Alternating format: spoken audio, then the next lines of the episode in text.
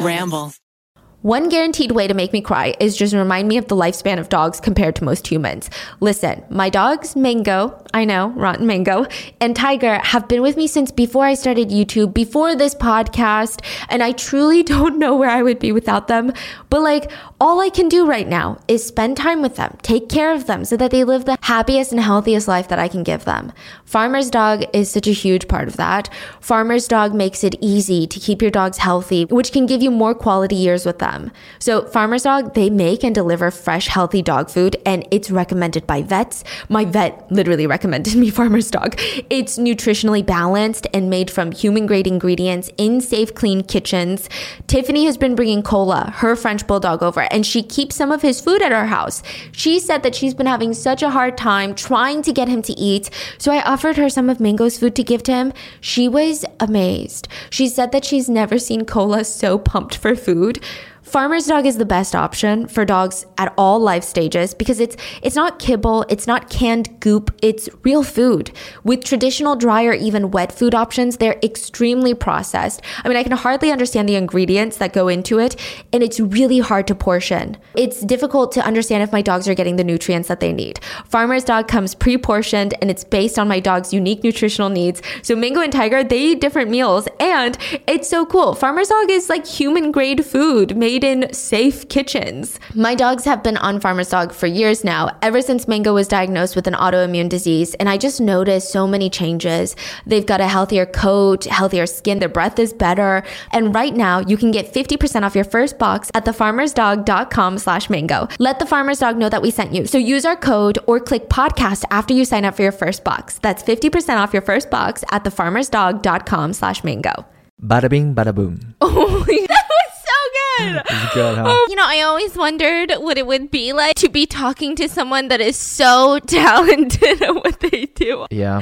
Bada bing, bada boom, bits. Welcome to this week's episode. You know, I need to stop watching TikTok. I need to stop letting TikTok influence the cases that I get obsessed with because here's what's going on. I saw a couple people on TikTok, which is an app. If you guys don't have it, download it. I was the same as you. I was sitting there like, I'm so cool for this. Like, I don't, I don't need TikTok. TikTok needs me, but now I can't live without it. Okay. So there were a lot of people, what they do is they do voiceover. So you upload this sound and you kind of, you know, do a voiceover. You move your lips, but it's still the original sound. So it just looks like you're saying it and like people love to lip sync songs on it. It's like a cool app, right? Yeah, it's lip sync, not Oh voiceover. yeah, yeah, yeah, like lip sync. And they started. Um, I saw a couple people. I don't know if this is a big trend, but I saw a couple people on my for you page who were lip syncing to an interview moment, and I was like, oh my god. The interview goes something like this: I took him to my house. I walked him down the street.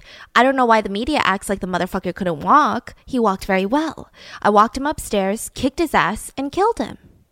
And that is the real interview of an actual killer. Angela Simpson. It's gonna get really crazy. Like, she straight up has some of the craziest interviews that I've ever seen in my entire freaking life. I mean, there's something oddly just strange about her. I mean, I've watched all of like the serial killer interviews that we have, like, I've seen all of those, but Angela Simpson is just an oddball because you have questions. I mean, for certain serial killers, I feel like they're putting on a show. They're playing into a part, you know, they're doing the absolute most. Other serial killers, it's like they don't give a fork. They just actually seem that psychopathic. With Angela, I have no idea. I'm just all over the board with her. Like one day I'll wake up and be like, this Bits was putting on a character for everyone. And then another day I'll wake up and be like, nope, she could have totally become the next female serial killer if they didn't catch her in time. It's just the most confusing thing. So she killed someone for whatever reason that she did that we'll get into. And they asked, what if you were wrong? What if what if this person wasn't this evil person that you thought he was? And she straight up says, "Oops, if he wasn't." And I oop.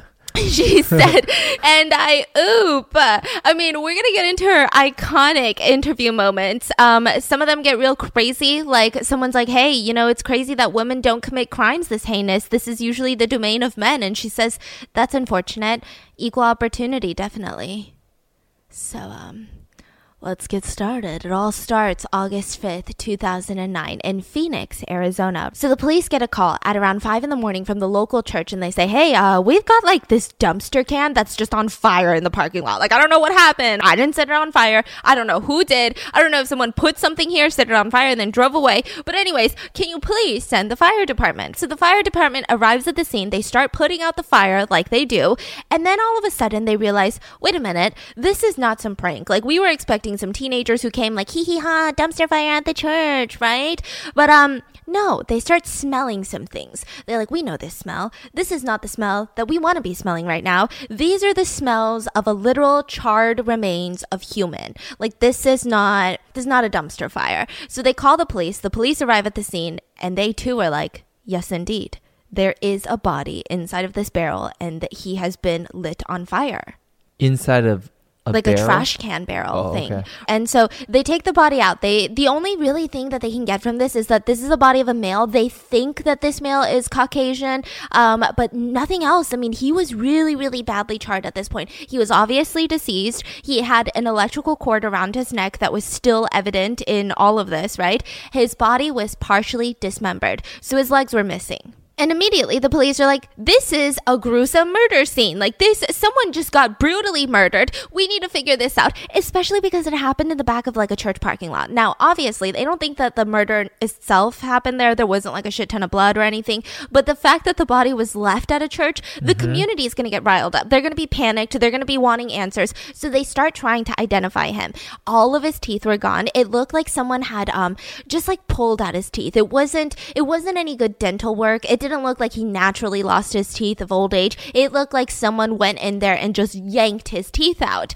A lot of his fingerprints were burnt from um, being set on fire. So it's kind of confusing. I tried to look into it because I do know that when someone their remains get set on fire that your fingerprints do burn off. But in this situation for some reason I have a feeling that maybe it was they like you know try to burn it off before. So they were able to actually fragment together like one fingerprint. I don't know how they do this. I don't know how they were able to pull off like a full fingerprint. It didn't look super easy where it's just like oh out of the 10 there was like this one that wasn't burned. Like they did some work there. They did some forensics works. Now finally it comes down to a man by the name of terry neely who is 46 years old.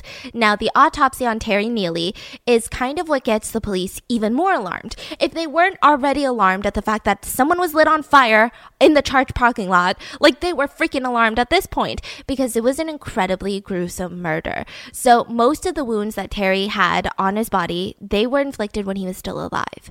So he had multiple blunt force trauma wounds to the head. He actually had a three inch nail stuck inside of his head and his skull, and it actually penetrated into his brain, just stuck there. So in between his eyebrows, someone had hammered in a three inch nail, and this was while he was alive.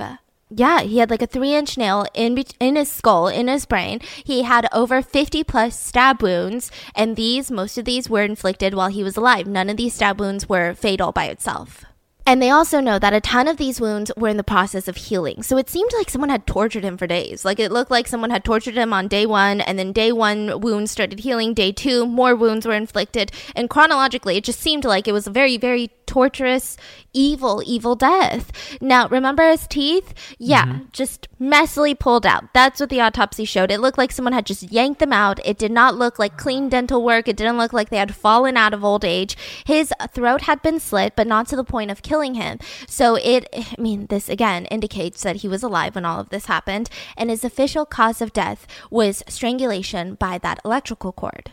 Now, who is this man and why would someone want to kill him like this? I mean, you're talking about such a passionate crime. This isn't the type of crime that someone's like, oh, you stepped on my foot, I'm going to kill you. Like, no, nobody does that. Like, this person must have some of the scariest enemies out there, right? The mm-hmm. only thing that the police immediately could find out is that he is actually a disabled man. He's a paraplegic. He usually roams around town in like a motor motorized wheelchair. Now, mm-hmm. th- I saw some sources say that he could walk, but it was incredibly painful for him to do it. I saw some other sources that said he could walk, but it just like wasn't good for his health, so he didn't walk, right? He just like preferred to use the motorized wheelchair, which everything's completely fine about it. There's not really a debate. He hmm. lived in a care facility in Phoenix, Arizona, and so the police are like, we gotta go there. We gotta ask them so many freaking questions. What the fork's going on? So they go to the care facility and I mean, I don't know how assisted living homes work, and I don't know what type of um. Maybe different people have different statuses. You know, like maybe some people are like,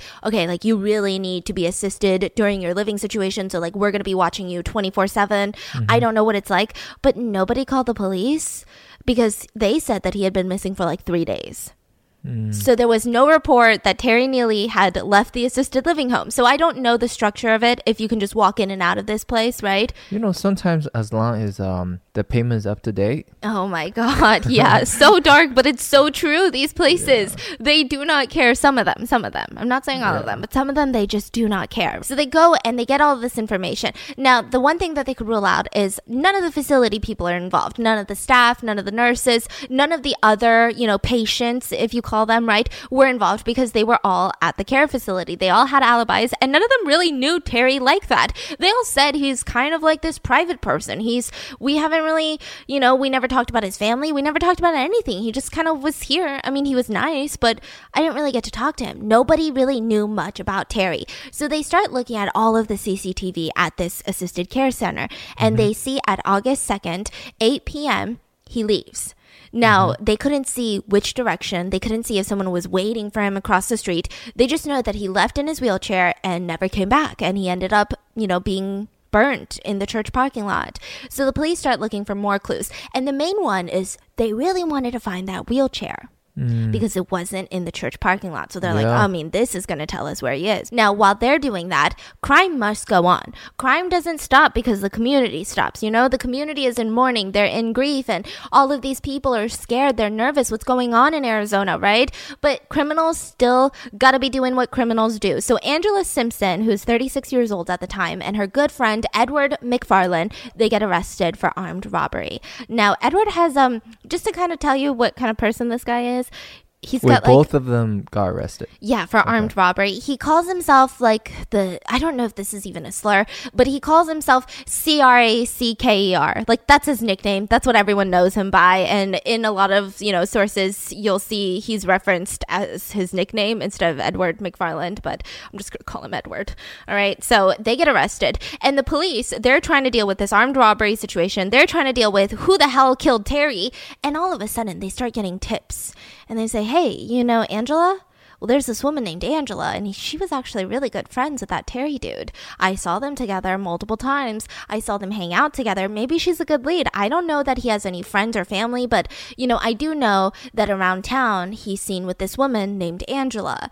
And so they're like, oh, this is amazing. Like, we literally already have her in custody. So we're just going to ask her about it. Now, when mm-hmm. they sit down with her, she just spills the beans. She doesn't even, and I think this is why maybe this isn't the most talked about case or like one of the most infamous cases, even though the interviews are just so mind boggling. It's because it's so hard to find information on their childhoods. I couldn't really find much about Terry Neely, like barely anything. Which is kind of shocking.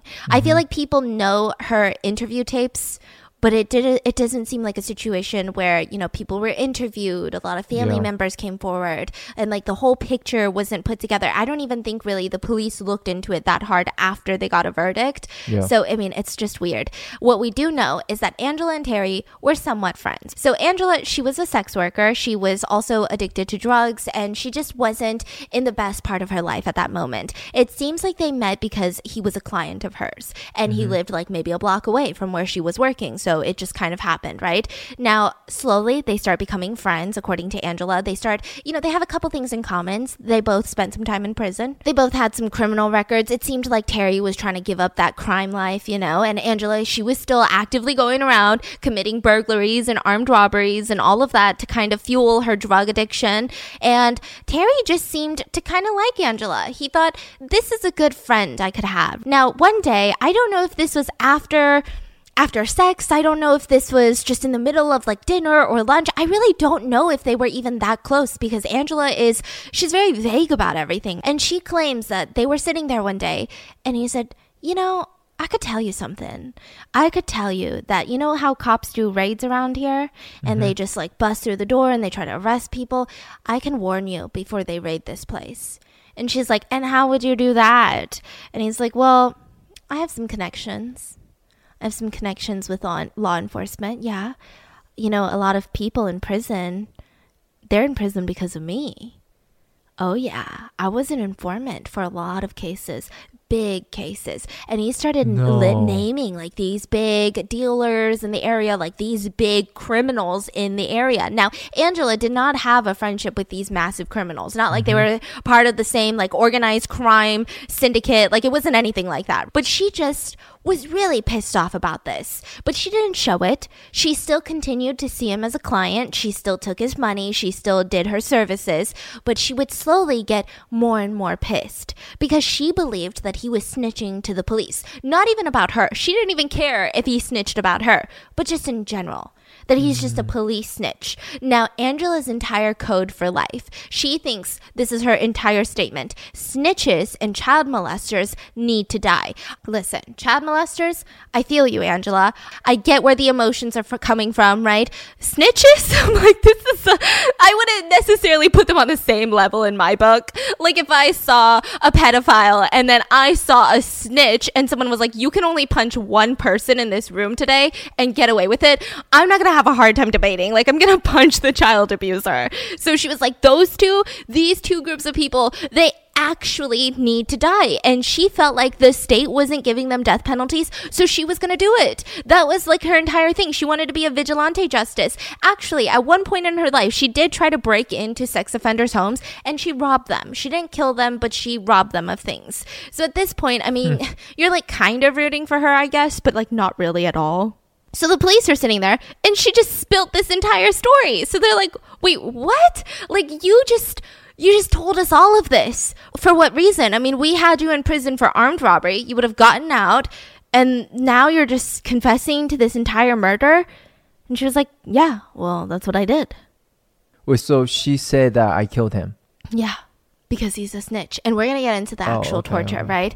So it's just like, okay, I mean, this is really weird. I mean, the police, they were not expecting this because. Is he actually working for police though? no, he. So. he made it up. I think uh, I think it was one of those moments where he really wanted to impress Angela yeah. and say like I got you, I have connections. You know how sometimes maybe you want to do that when you have oh friends, my I guess. god. So he. I mean, oh unless the police are lying, which I doubt, you know, in this situation, in this particular situation, I highly doubt that they're lying. But they said that he was not listed as a law enforcement informant anywhere in their books. So, Oh, I mean, that is so bizarre. yeah, so bizarre. So I think it de- definitely was like a moment of like, hey, like I'm so cool. I know. And I think that makes this even more sad. So she was very straightforward. The police were not expecting this. They actually were expecting her to get, you know, lawyers involved, for her to not talk, for her to be very evasive. When they sat down with her, she immediately demanded candy and soda. And so they were like, oh God, she's got demands. They got her candy and soda. And then she just spilled the beans on everything. She just like went off on them. So they're like, okay, let's dig deeper into her past. And we need to get some evidence. We need to find the wheelchair still. We need to find out where this murder took place because, I mean, I don't really know. Like, I don't know how they could have trusted something like that. She seemed weird is how everyone describes it. She just seemed not normal. Some people describe it as erratic, some people describe it as um too calm.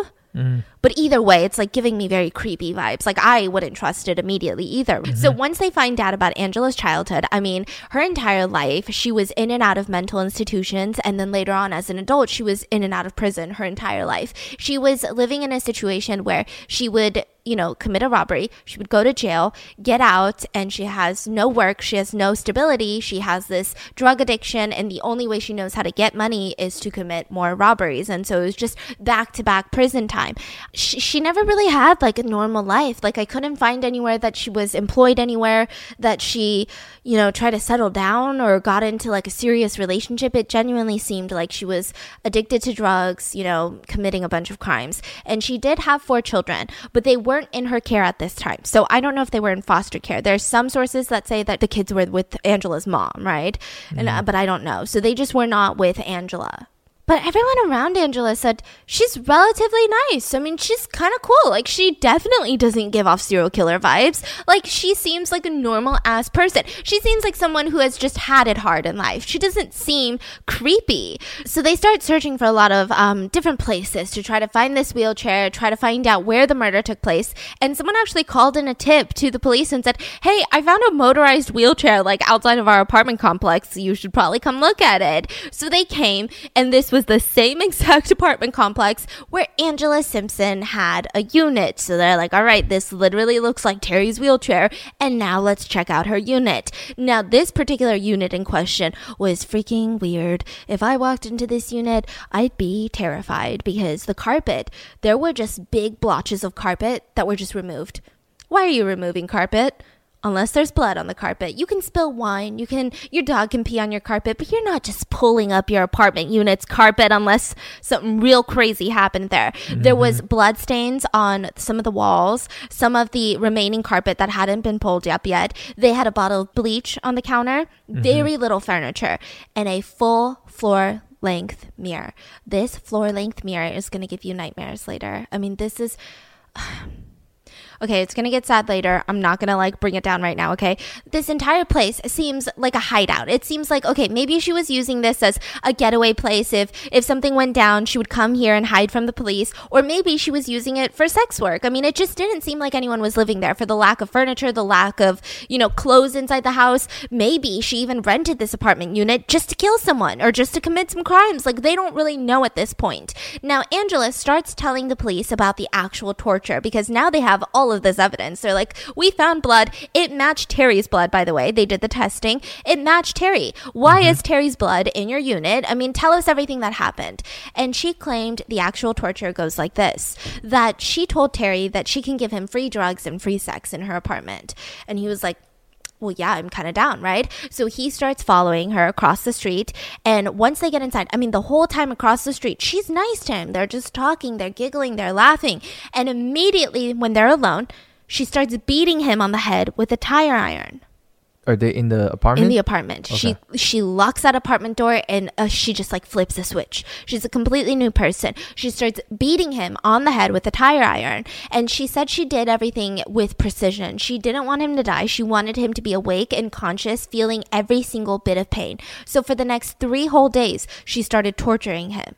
Now, that full-length mirror, she placed his wheelchair right in front of the mirror and forced him to watch every single act of torture because, and I quote, he needed to see what he deserved.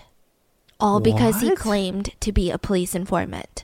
All because he claimed to be a snitch. She said that he needed to see what he deserved. So I don't oh, really maybe, know. Do you yes. also think, like, because you say in jail, snitches are very.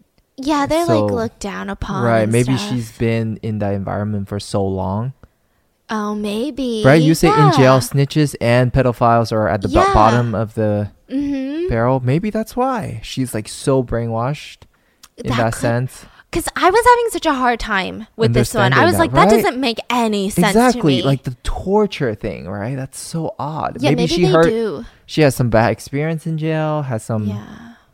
I don't know. I mean, I mean, I can see it because even when I watch something like Prison Break and I see a snitch, suddenly yeah. I I get real riled up. I'm like, what's wrong with this person? This person is disgusting. and I I sit there and I'm like, oh god, I feel icky, right? So maybe living in that environment for that long, she just genuinely feels like snitches deserve to die, mm. which is a very very strong statement. So I don't know the log or the um, chronological order in the torture that takes place, but we do know that she drove a hammer or nail into his head in between his eyebrows, stabbed him about 50 times a little over 50 times. She pulled out each one of his teeth while making him watch the process with pliers. She later claimed in an interview that this was her favorite part of the torture.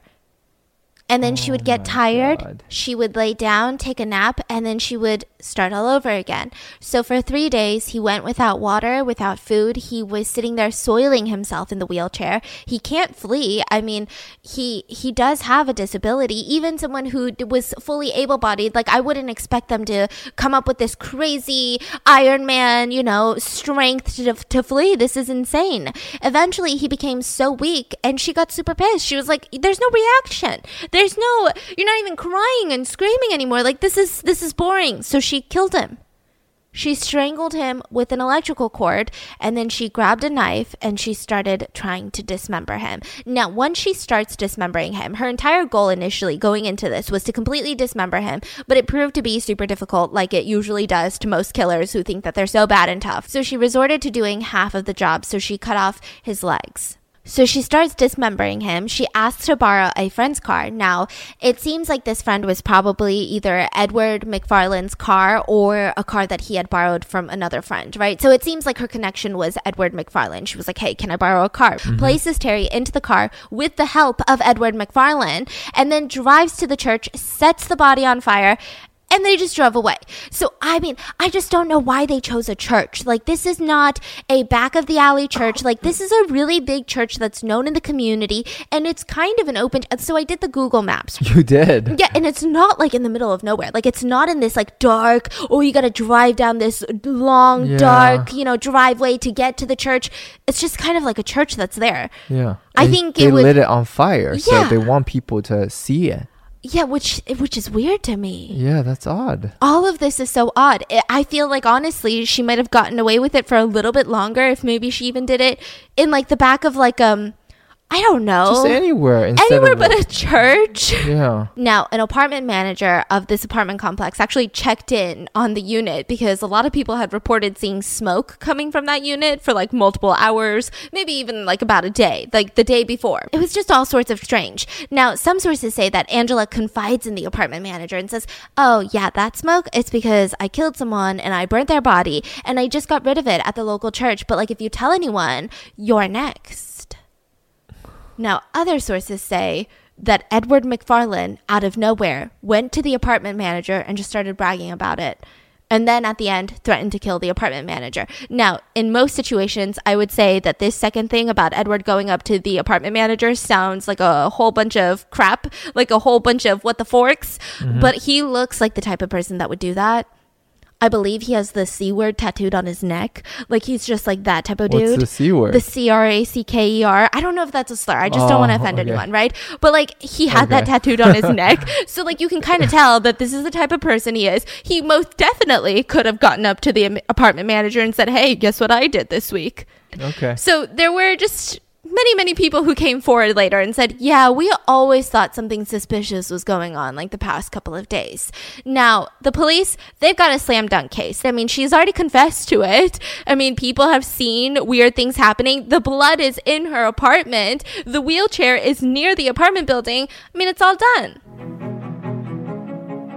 Okay, so some of you guys might know this and some of you might not, but I do some YouTube videos on the side sometimes and I have to do thumbnails for these videos. And I'm just going to say it outright. A lot of people know this. I am technologically not the smartest girl on the block. If you give me a picture, I can't suddenly cut out the background and add in this and add in some words. It's so complex. It feels like people make these apps to make it more confusing. And I'm like, what is the purpose? But now, now that I have Canva Pro, honestly, I think my thumbnails are out of this world, okay? They're next level, if I can say so myself. Canva Pro is the easy to use design platform that has everything that you need to design like a professional. No matter what you're creating and sharing, they have everything you need in one place. That's my favorite part. When I was doing thumbnails prior to Canva Pro, I would have to use like five different apps to like, oh, I have to take out the background with this app and then add in words with this app. And with Canva Pro, it's all there. They also have a collection of over 75 million premium photos and videos audios and graphics that you can use for your designs. My favorite feature is the fact that I can take out background. So when I do these like crime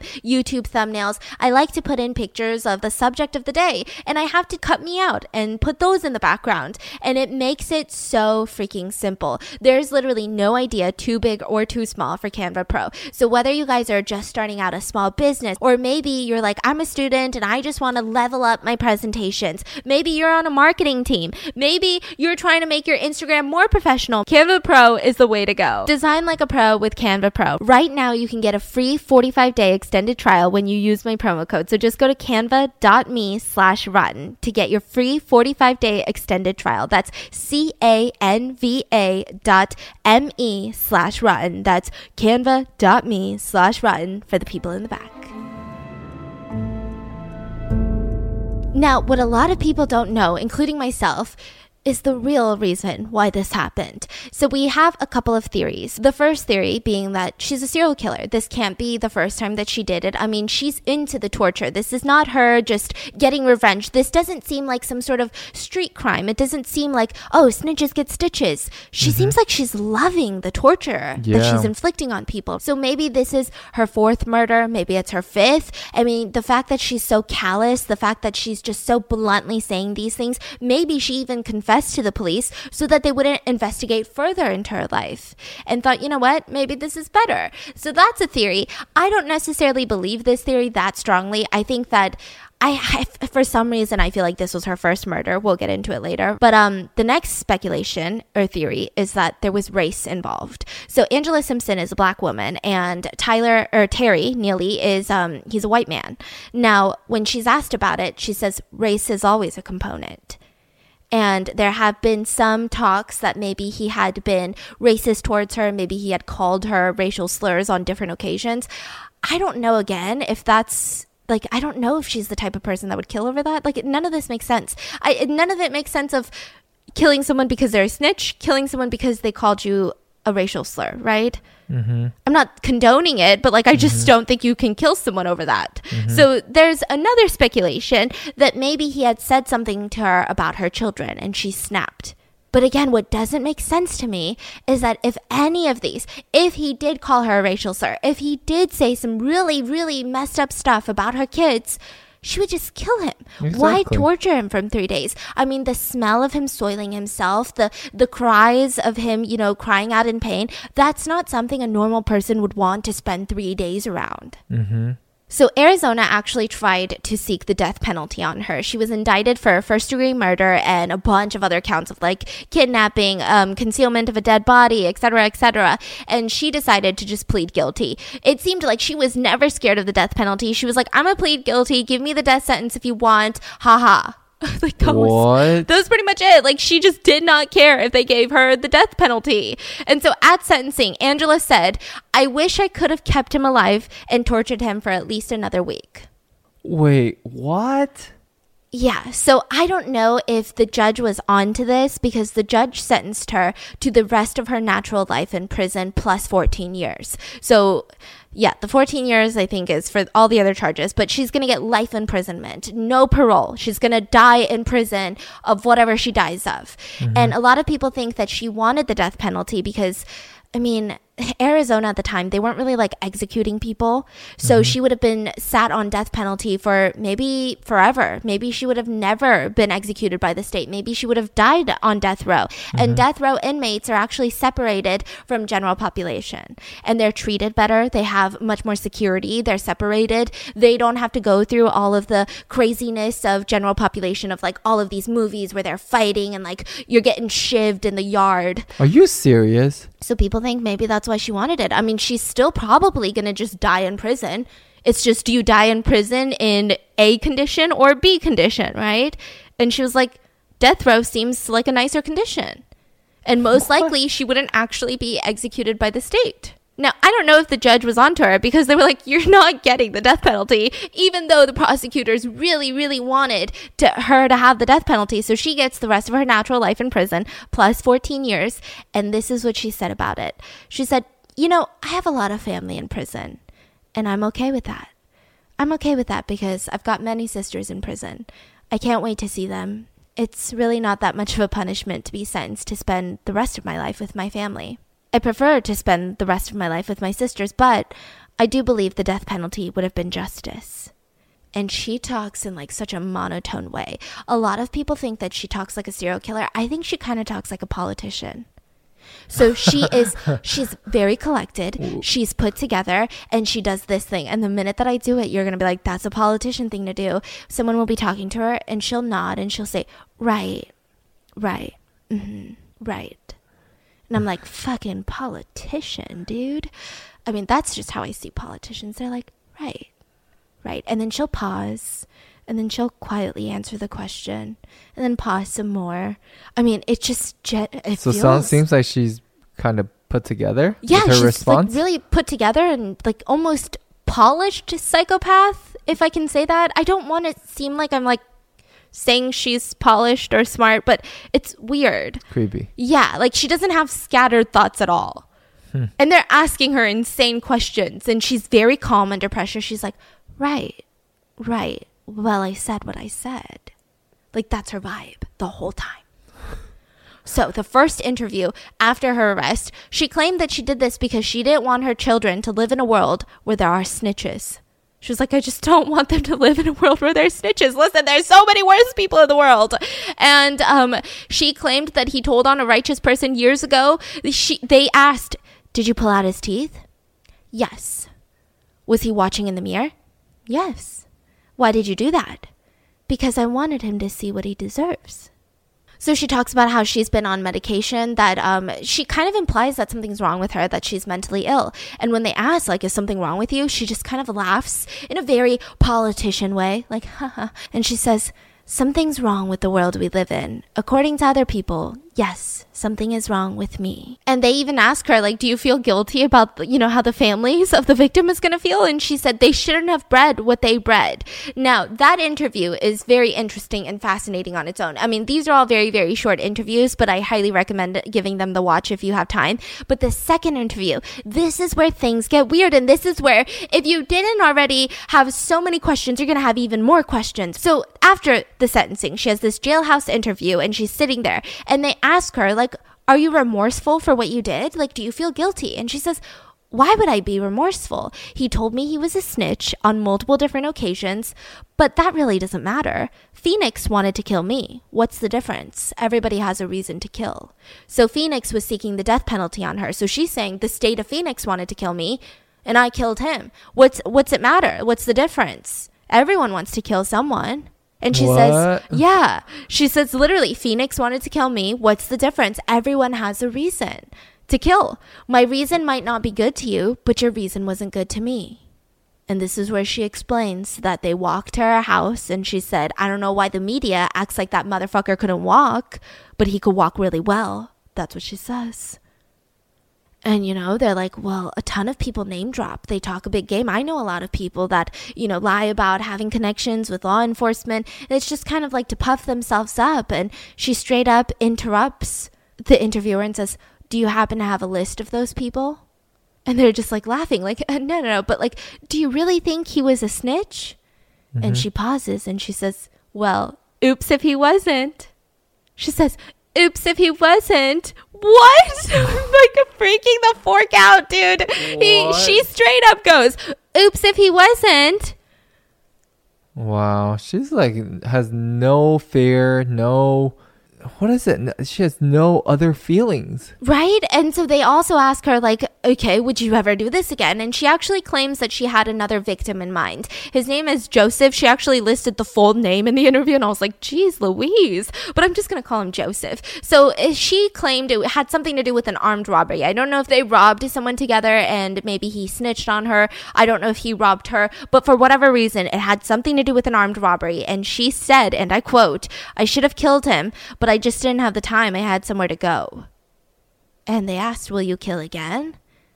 If the opportunity arises, I hope so. Now, they cut the interview, but the cameras remain rolling. So, you know, it's like they're like, okay, like that's good, that's good, that's with the interview.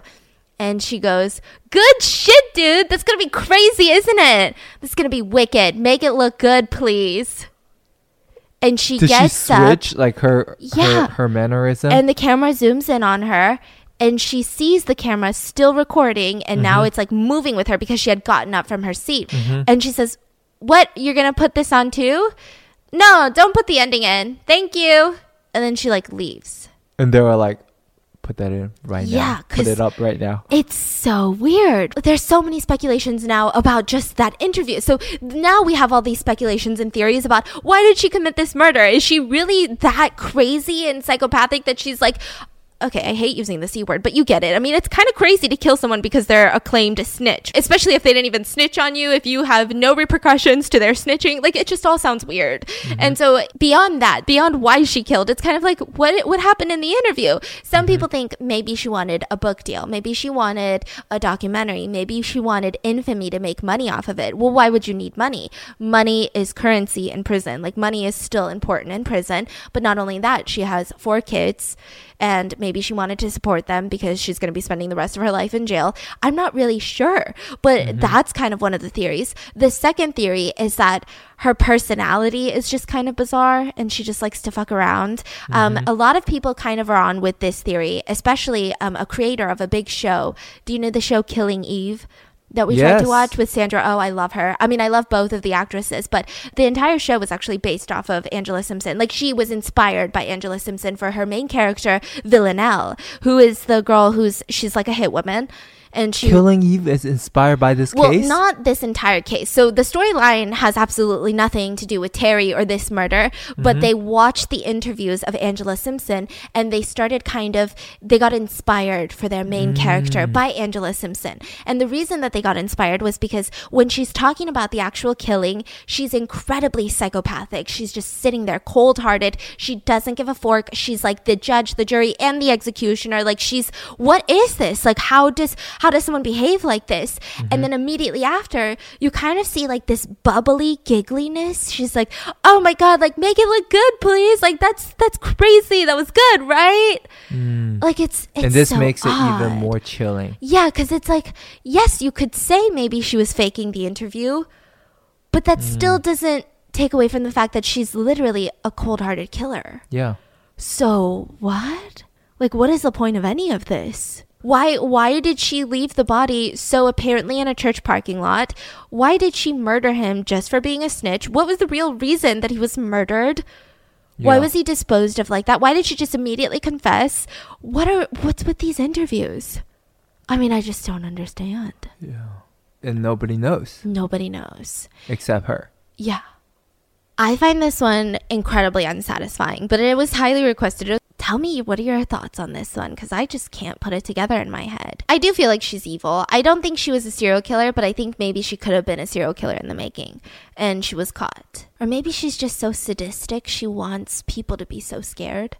She likes to just instill a lot of fear in people. She wanted Terry to feel scared for three days and then now she wants the world to feel scared because like what there are people like this that exist this is crazy lock your doors hide your wife hide your kids I feel like I believe her reasoning of Stitch. Snitch. Snitch. he said stitches get snitches. yeah, I believe that reason. You do? I do. Because okay. it's such an odd reason. You know, mm-hmm. it's it's not too far off, but it's also not common and with her background like we said that she's been in jail mm-hmm. for so mm-hmm. many times i think I, I can believe that now i also feel like maybe she just doesn't care about going to jail maybe she's been in jail for so often now that she has friends she feels comfortable yeah. in jail so she's okay with being going to jail so she's okay with confessing and maybe with this case mm. that she knows that she will be treated well in jail because oh everyone would be terrified yeah. No prisoner hates stitches. Oh, snitches. Snitches i'm sorry. Uh, that makes sense. So she will be treated well in jail right? Yeah. And the reason why she's telling her whole story like that is that she probably wants people to talk about her and then painted her into this crazy, scary psycho Mm. Crazy killer, and then she gets more street creds in jail. Maybe. Yeah, because she's gonna spend the rest of her life right. there anyway. Maybe she's whole involvement is in. Uh-huh. We're looking at it from normal society. Yeah. She's looking at it from inside the walls. Uh. So she's like, well, I will. I don't care. Like, so you think it's like she killed him because she believed he was a snitch. Yes. And then now she's just trying to make the best out of this situation. Yeah, she's like, this is good for that me. That makes sense. This is gonna help me climb that ladder. I mean, that's just my little weird. Uh, I mean, conspiracy. I see it. I don't know. The next story that we're going to talk about is another woman that I just don't understand. Now, this woman, she just goes by the name of Lady Um. Now, shout out to my mom one more time because she helped me translate this case. This is a Korean case, and she is known to be the most psychopathic female in South Korea. There is a rumor that circulated that she actually p- scored a perfect, a perfect score, like the highest score that you can get on the psychopath test in South Korea. Now, that has been debunked by multiple different police officers saying, like, um, we don't know who started this rumor. So it kind of dates back to there was a news outlet who said that she ranked, I think it was out of 40, and they were like, oh, it's like a 38 out of 40, the highest we've ever seen in a female criminal in South Korea. And then eventually news outlets started running with it, and then it became the perfect score, the most psychopathic female in South Korea. And all we can know her, by her is Lady Um. Her last name is Um, so they call her Lady Um. Now, we do know a little bit about her childhood, and we know that it was freaking regular. That's it. She had a regular childhood. She had a pretty decent family. She was, I mean, financially speaking, she was doing really well. The family was. She was tall. She had a nice figure, is what everyone said. She had this very, very pretty face. It was never revealed to the public, but everyone that knew her said that she had a pretty face. Like she had a, she had very feminine features. Like she had these little rosy cheeks that people loved. Korea don't share information, right? Not until they're convicted. And even if they're convicted, it depends. Like if they're convicted by, if they're like, oh, well, we think that you're insane, so you need to go to a mental hospital, then they typically won't show your face because they mm. want you to go back into society after and not have this stain on your reputation and, you know, for you to actually be able to go and do work, which in most situations I would completely agree with. But if you guys have been following me for a while, you know about that situation of Cho who evil dude raped an eight year old girl in a church bathroom, and he was recently released. I don't know how he got released. Yeah, I wonder how yeah. the whole community is doing with him. Yeah he was released. He actually got a little bit of money from um, south korea has like this little fund for prisoners who get out and they want to like start their own oh businesses. oh so he wanted to start a coffee shop in the same community where he committed this heinous crime I think every every system has its ups and downs, right? So this one, I mean, I see why they do it, right? Her face was never released. Her personality was, people said she was really sweet. I mean, she just seemed like a regular ass person. Now in high school, she did do some weird shit, okay? She stole, um, she would, she would drug her friends. And I'm laughing because I'm like, she did weird shit. Um, she did illegal, heinous stuff. Okay, she would drug her friends with sleeping pills, and then she would steal their credit cards while they're knocked out and go on shopping sprees, which seems really dumb because they're gonna know exactly who did it. Mm-hmm. it. This is a credit card. I mean, there's an entire statement of what you bought, how you spent the money. I mean, there was just a lot of theft stories in high school, and she was constantly dropping out of high schools before she got kicked out. So she would drop out immediately when you know she commits this crime, go to a new high school, do it again. And it was constant, like just right off the bat. So, right after graduating high school, she gets her first job as an insurance agent for two months. She worked on a couple of cases. She didn't really like climb up the ladder. She didn't like her job, but this job becomes important later because she commits so much freaking insurance fraud and she uses the knowledge that she had from being an insurance agent for even just two months and use it to manipulate the system and kill a bunch of people. It's freaking insane. So, almost immediately after high school, she's working this job. She meets this man and they get married. Now, he was working for for a moving service. So he would just help people move. He did a lot of like labor and his family was so excited about this marriage. I mean, she comes from a, I wouldn't say it's like a well off family, but better than his family. And in South Korea, that this is still not the most common thing. I feel like it's probably more common in the US. Um, but typically people like marry within their class very strictly. And so they were like, wow, this is amazing. Like she really, really likes you and she knows about your history. So he had a couple instances where he was admitted into a mental hospital and mm. she knew about that. She didn't care. She was like, "Why would I care about that?" I mean, she seemed like a nice person. That was that's a nice person's reaction, right? Mm-hmm. And so mm-hmm. they were like, "Wow, we met the best person ever. I'm so excited." So they get married, and financially speaking, they were not doing hot. They were both working. It just wasn't working out. They were always strapped for cash, but they ended up having this beautiful daughter together. And so she just, you know, Lady Um, she just put her entire life into being a good mom. And then a freak accident happened, and I don't know how this happened other than the fact that it's been stated that her daughter fell from a desk, like a desk, and then mm-hmm. she died. So I hmm. don't know. Maybe there were, you know, different, eh, they don't really go in depth on that part. So her daughter passed away. And a lot of people stated that from this point on, Lady Um, she just was super depressed, which is so understandable. She started getting psychiatric help. She started getting on meds for her depression. And this is when shit starts really hitting the fan. So April of 2000, she pushes her husband she just straight up pushes him. They were walking outside. I think that he had taken some sleeping pills that she had administered into his food and drink. That's her favorite thing to do. And they're walking outside, and she just out of nowhere pushes him with all of her freaking strength. He knocks to the cement floor and he gets a concussion. So he goes to the hospital and he starts getting treated. Now she's there by his side, like, baby, it's gonna be okay. Like, lady, I'm like, I can't believe this happened to you. Like, were you drunk or something? What happened that night? You must be so tired from moving and he was just like, yeah, that was weird, right? So then he wakes up, he goes back from the hospital, and she pushes him again. Gives him some sleeping pills, just knocks him over. I'm talking full force. So he again gets admitted into and the hospital. He doesn't recall all of that. No.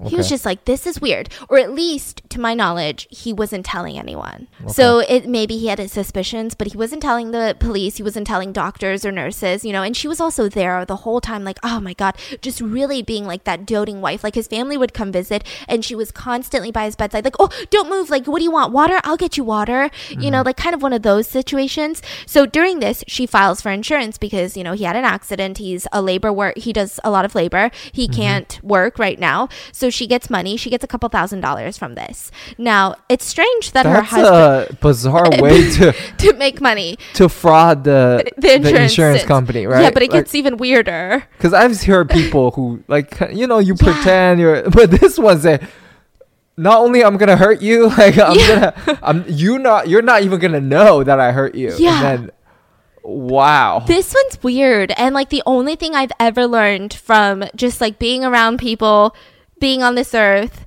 is that you can try to defraud anyone. You can try to defraud me. You can try to defraud the government, but don't defraud an insurance company because those, I think that the top private investigators, they all work for insurance companies. They need to start working on crimes, but they're out here making sure that you actually have a limp before they pay you out. That's their thing. They will follow you. They will stalk you. Make sure you got a full limp. If you said you got a limp, you better be limping everywhere you go. You better be limping inside your house if your windows are open. Close those curtains insurance fraud is a crazy thing. So, I mean, she gets thousands of dollars, and her in laws weren't even suspicious. Nobody was being suspicious about any of this. So, a lot of people thought, you know, because he has this history of going to hospitals for mental health reasons, maybe he was falling, maybe he was injuring himself. Like, that was kind of like this question. Now, less than a month later, again, he has fed a ton of sleeping pills, and when he was knocked out, I have never heard of something like this. She lifted up his eyelids and started poking his eye with safety pins while he's unconscious from sleeping pills. And when he woke up the next morning, his eyes were incredibly swollen and he was blind from he was fully blind in one eye and like partially blind in another.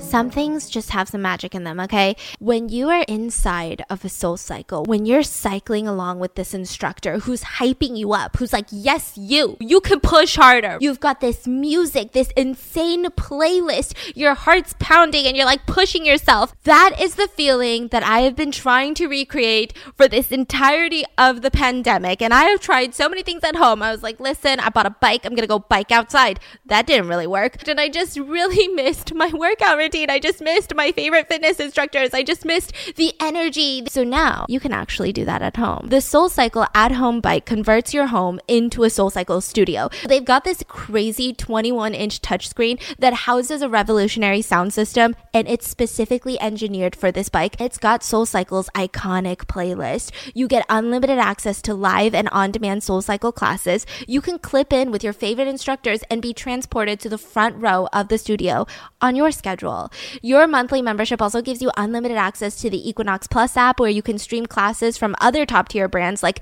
Equinox, Rumble, TB12, Pure Yoga, and Solid Core. I just like never run out of things to do. I pretty much target every single part of my body that I want to, and it's really enjoyable. You can get your Soul Cycle at home bike in just one to three weeks, and they have financing options available to make attaining your goals achievable. I love using the Equinox Plus app. We used to actually be members there, and all of their classes, oh my gosh, all of their workouts, it just gets you in the zone. It hits different.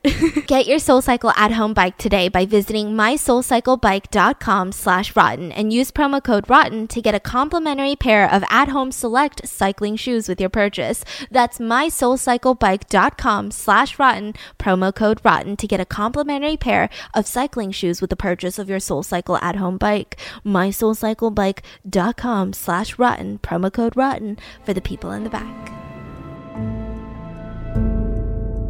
So, what's very interesting is at the time in Korea, and I don't know if this has changed since then, the highest payout in insurances is when someone dies. The second is when someone is they go blind. Is the second highest payout. Uh-huh.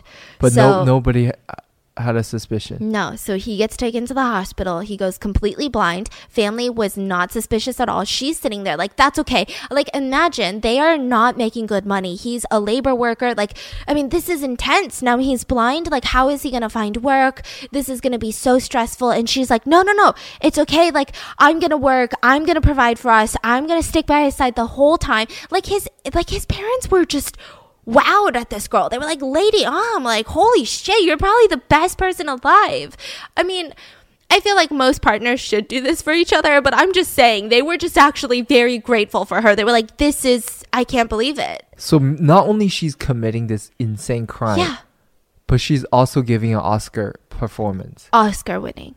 Oscar winning performance. So, one month later, of him being completely blind, she starts cooking some oil on the stove. Uh-huh. And I don't know if she was like trying to deep fry something, um, probably, maybe not. But she decided randomly in the middle of this action that she was going to grab this entire pan of hot oil that was cooking up. And while her husband was sleeping, she poured it all over his, his face he had severe burns oh all oh over God. his face. At this point, he still has no suspicion. see, again, I don't know. I don't know if maybe he had some suspicion, if maybe he was just so defeated he couldn't really do anything. But what's interesting is that the insurance payouts in Korea went like this you get the most money for a death, you get the second most money for blindness, third, burns, severe burns.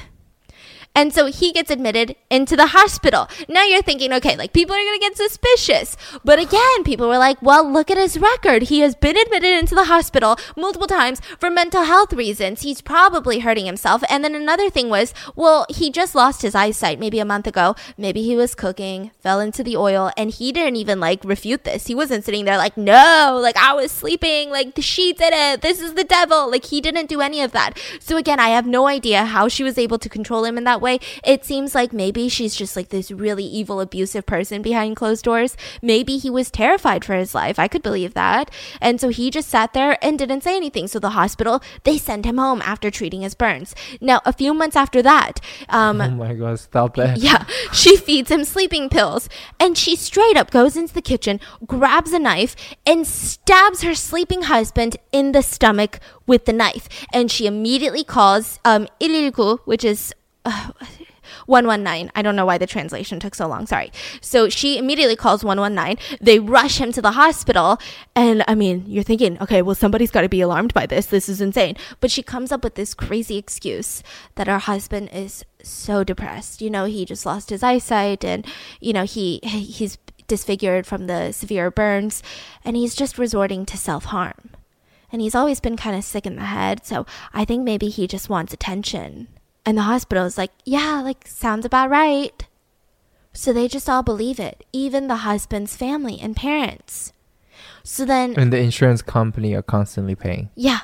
Which I guess, like, maybe this is why they have private investigators. But I do know that during this time in, like, the early 2000s and the 90s, there was a lot of insurance fraud in Korea. So maybe they hadn't gotten, like, their system down right, where the insurance company was like, oh, we should stalk these people which mm-hmm. I'm not saying that's the right way to do it, but you get it. And so again, he would come randomly to the hospital for other injuries. There were a couple more stabbings involved, so they weren't like deep stabbings. And then finally, in March of 2002, he was at the hospital getting his stab wound treated, and he eventually passed away. So she had stabbed him again. He went to the hospital, got it treated, and he passed away. And the doctors has no suspicion either. Yeah. Nobody which I just don't okay. understand. So this is her first murder then. Yeah, I mean and she got away with it. So there are some speculations that maybe her daughter was murdered, but I don't know. I I kind of believe the idea that her daughter was not murdered and that yeah. that's where everything just fell apart for her. Cuz she did this unless she got paid out. She did. Oh, but I don't know. Right? I don't know. So But okay okay, no. Maybe either she's that evil that she killed yeah. her daughter for money, or it was a really bad accident, and maybe that's where she got the, got the idea. Because let's say this tragedy yeah. brought her money. And I think maybe it, I don't like to speculate, especially because I don't have kids, but maybe it was a situation of she marries this man, they have a kid, and she's like, I'm going to be this amazing mom. Like, I'm going to, this is our family unit. And then her daughter dies. She gets paid out. And I'm sure with financial stress comes a lot of relationship stress. And she's like, fork this dude. And instead of divorcing him like a normal person, she was like, you know what? I might as well make some money out of this. I'm just trying to think like a psychopath. That's kind of what I'm thinking. I don't know. So she'll claim hundreds of thousands of dollars in insurance money from this. So in total, when she gets arrested, she had about $700,000 worth of insurance money claimed. Now she would go and blow it. Like that was her thing. So the in-laws, she gets this insurance money and the in-laws still love her. They just feel like she's this amazing great daughter-in-law that just spent the past couple of years struggling alongside of their son. I mean, how how do you find a woman who sticks by their husband, you know, during times like this? Wow, amazing. And at the funeral, she's crying, crying, crying. It was like super emotional and then the next day she goes to a nightclub and then she keeps going to more nightclubs cuz she's all about that party life. She's like I'm a free woman now and she finds a new boyfriend at one of these nightclubs. So we're just gonna call him John. So she finds this new boyfriend, John, and she does not tell him about any of the past. She doesn't tell him that she was married once before. He just recently died. Like literally, I came from the funeral in my little black dress to the nightclub. Like she doesn't tell him any of that. She doesn't tell him that, oh, I used to have a kid and she passed away because these are really important life events that you would want a potential significant other to know because that's how you grow a relationship. Like you need to know these things about each other, right? But she didn't tell him any of that. Instead, she lied about her family. She said that her family were rich and that she was going to get a $1 million inheritance soon like mm. really soon. So he was I like, see. "Wow, that's insane." And then she was like, "Also, also, also, like, looking at you, about to be two million. Whoa! dark humor. Sorry. That's how we get through. Yeah, she's like, also, I graduated from this very prestigious school and I work for, I work with children. I work at like this uh, children's nursery or something like that. And he's like, wow. So you work with children. You're such a giving person. I mean, if you work with children, you're probably already to be a mom. And I'm looking for, I'm looking for a future wifey. Like you're so wifey material. You know, that type of conversation. You have this crazy degree. You come from a really, really good family. I mean, this is insane. She even with the insurance money from her last husband's death that she murdered, from her last murder, she buys him an SUV.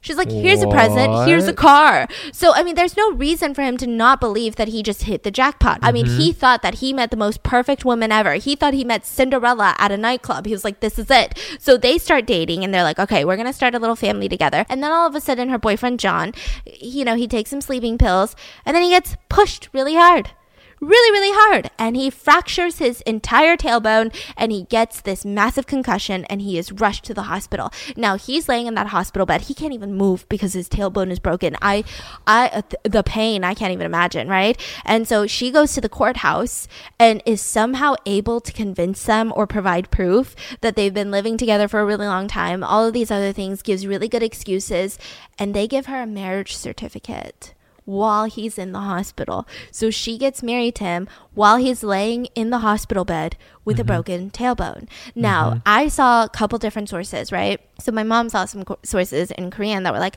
he had no idea about this, right? He had no idea that they were ever legally married. Mm-hmm. Whereas I saw some other sources that say that he eventually found out about it and he was kind of, you know, more on the the touch side. He was like, "Wow, that's crazy. Like I'm having health issues and she cares so much that she wants to be there with me. She wants mm-hmm. to legally bind ourselves and I mean, this is insane. Like this is is a symbol of love, if this isn't someone who's so selfless, I don't know what is. Yeah, if this is not love, I don't want it. Yeah. If, you know, you're not dragging me up, I don't want it, I guess. Like it's this is Sorry, I think we're making so many dark humor jokes because I just can't even wrap my head around it. It doesn't even feel real in this situation because who is yeah. this evil and heartless, right? And so there's another incident. So he's taken out of the hospital, he's, he's discharged, and she feeds him more sleeping pills. And then she does the same thing. She lifts up his eyelids, and pokes his eyes with a safety pin and he goes blind. So she he's rushed to the hospital and she's just sitting there, concerned wife, taking care of this, you know, taking care of her husband the whole time. So after he goes blind, you know, there's other hospital visits. We have the oil on the face, other small injuries that are unexplainable, and family thought that this was kind of a learning curve again. You know, he had you know, he lost his eyesight. Now he has some oil issues like he had he had burns on his face. He was trying to cook maybe and he's just trying to learn how to live life again, right? Mm-hmm. And all these other small injuries, maybe he tripped, maybe he bumped into something. I mean, there's there's a reason for all of this. That's what they thought. And so the last time he was hospitalized, he had this really really bad infection and they all said that he was going to be fine, but the next morning they get a call and he died in the hospital. Now, during all of this, Lady M is pregnant and the family feels really bad for her. So John's family, they feel so bad for her and they tell her, "Listen, you should get an abortion and just tell everyone that you had a miscarriage. So in Korea, it's a little bit different. I know that this was still in like the 2000s, and I'm sure that there are so many people in America that kind of still think like this too. But it's it's hard. It's hard to date as a single mother. I'm sure everyone can relate to that. That's a single mom, right? It's hard to date as a single mother. A lot of traditional Koreans will frown upon it. They're like, really, like you shouldn't be marrying someone who has a kid from a different marriage, right? Even if that mm-hmm. person had passed, like it's always seen as like a whoa, this is crazy, right? I hope things are getting better. And I, I don't really know it like that, but you get what I'm saying. So they tell her, don't have the baby. Just tell people you miscarried. Move on with your life. I mean, it'll still be good for you. You're pretty. You're young. Like you're going to find a husband and you can start this new family and you don't have to be, you know, struggling at all. And mm-hmm. she says, no, no, no, no. I, I loved your son so much. And I, I want to have this baby. I want to feel connected to him, you know? I just want to feel like I, I, he's still with me and his soul is living on inside of this kid. Mm-hmm. And everyone was like, wow. I mean, that's, that's, I can't believe you'd want to do that. That's beautiful. So nobody suspects anything weird happened. Mm-hmm. And then she takes out life insurance and immediately disappears. And this is when John's parents are like, What the fork? Where'd she go? She's not picking up the calls. We wanted to still, you know, see our grandkid once yeah. she pops out that baby, but also they didn't know that they were married. So they're like, so now everything is looking a little bit different because we thought that you guys weren't married and there was no life insurance on the table. And now we're finding out that you guys got married when he was already admitted in the hospital for his first yeah. suspicious injury that all started when he started dating you. Like they were getting really freaked out. They find out that she had never graduated from college. There was no inheritance that she was going to get. She didn't even have a job at the time. So they start really, really oh panicking. Gosh. Meanwhile, Lady Um, she doesn't freaking care. She's so busy partying the whole time. She's spending the money on clothes, lavish events. She's partying. And eventually she runs out of a lot of the money. So she goes back to the parents and she's got this kid now, right? And her dad had passed away and it doesn't seem like she murdered her dad, but her dad had passed away. So it's just her mom and her brothers there. And she had given her mom pomegranate juice that was laced with sleeping pills, and she poked her eyes with needles, took her to the hospital, and claimed the insurance money of her mom going blind. So now she's like, hey, brothers, I'm going to actually be staying inside this house with my kid now because I'm taking care of mom. You know, she's elderly, she's blind now, so I got to do things around the house. And one day she's drinking beer with her brother at night, and she placed some sleeping pills into the drinks. He passed out, and she poured hydrochloric acid in both of his eyes, and he became completely blind suffered severe burns on his face, and while he was recovering at the hospital, she tried to overdose him with something in his IV.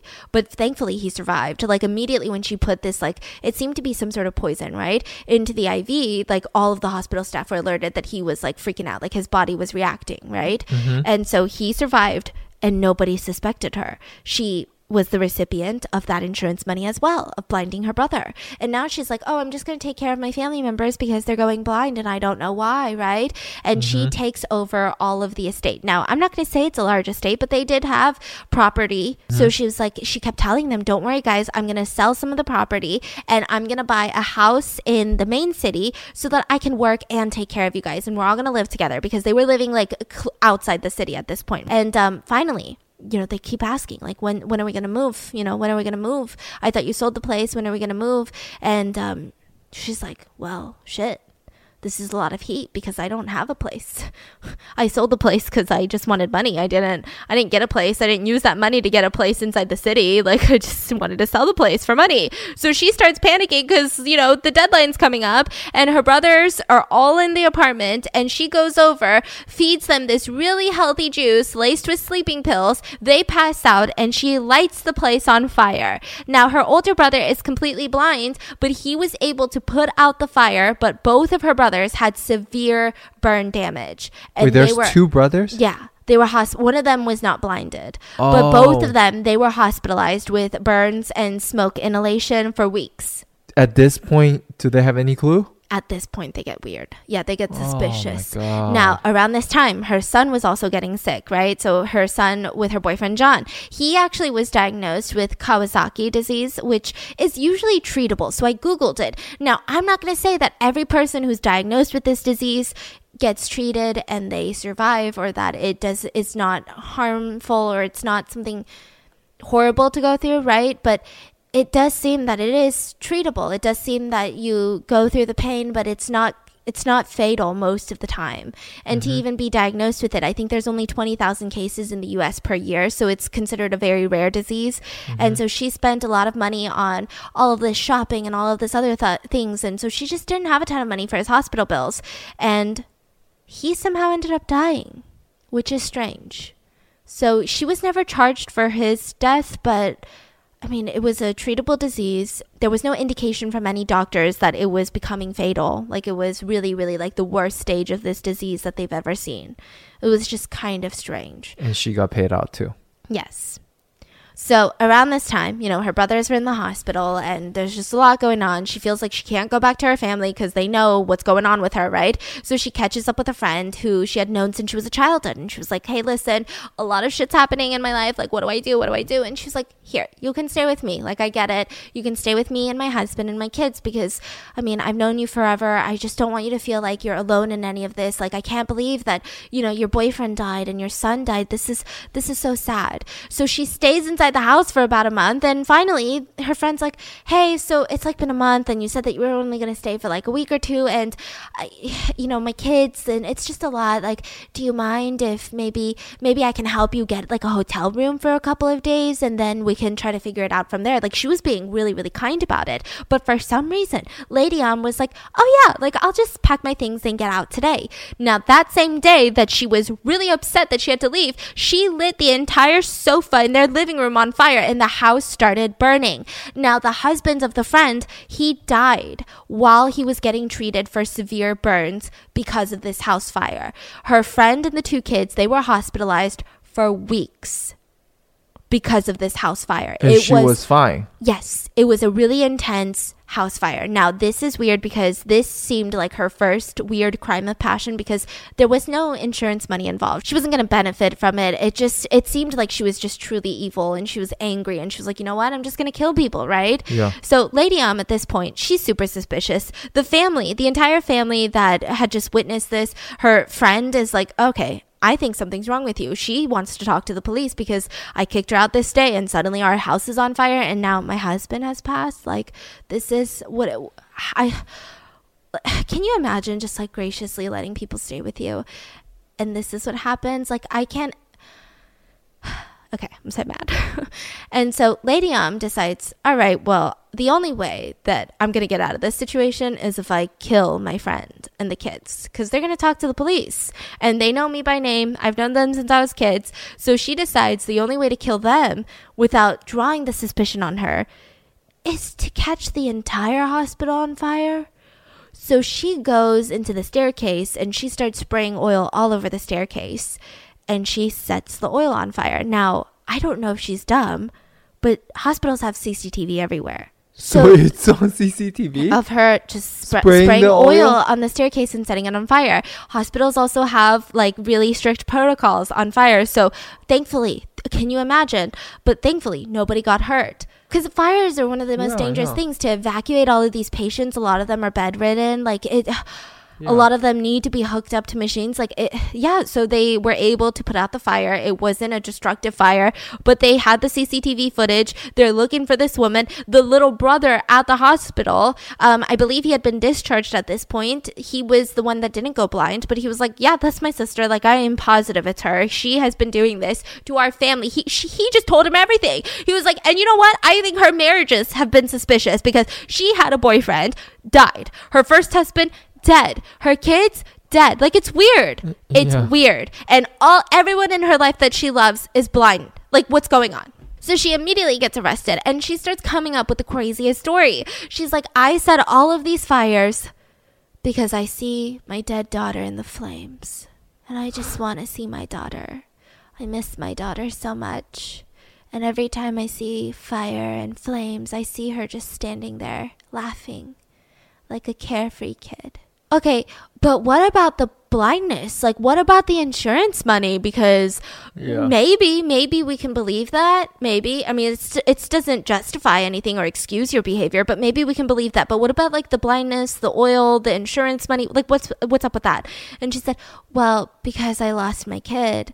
I'm addicted to drugs and I need money for drugs to get rid of all the trauma of losing my kid. Now, I don't want anyone to think that I am not sympathetic for losing your kids, but in this situation, I don't know how the kids passed. So it's mm-hmm. hard to be mm-hmm. sympathetic. You know, if it really was they passed away, it was an accident, or it was, you know, a disease, then of course I'd be sympathetic, but she's really suspicious, okay? Mm-hmm. And so they're like, yeah, I'm just, I'm just addicted to drugs because it's the only thing that numbs the pain. So they do a drug test on her and there's no drugs in her system. Like not not one thing at all. She had no symptoms of hallucinations. They kept her um, under surveillance. She had no symptoms of withdrawal.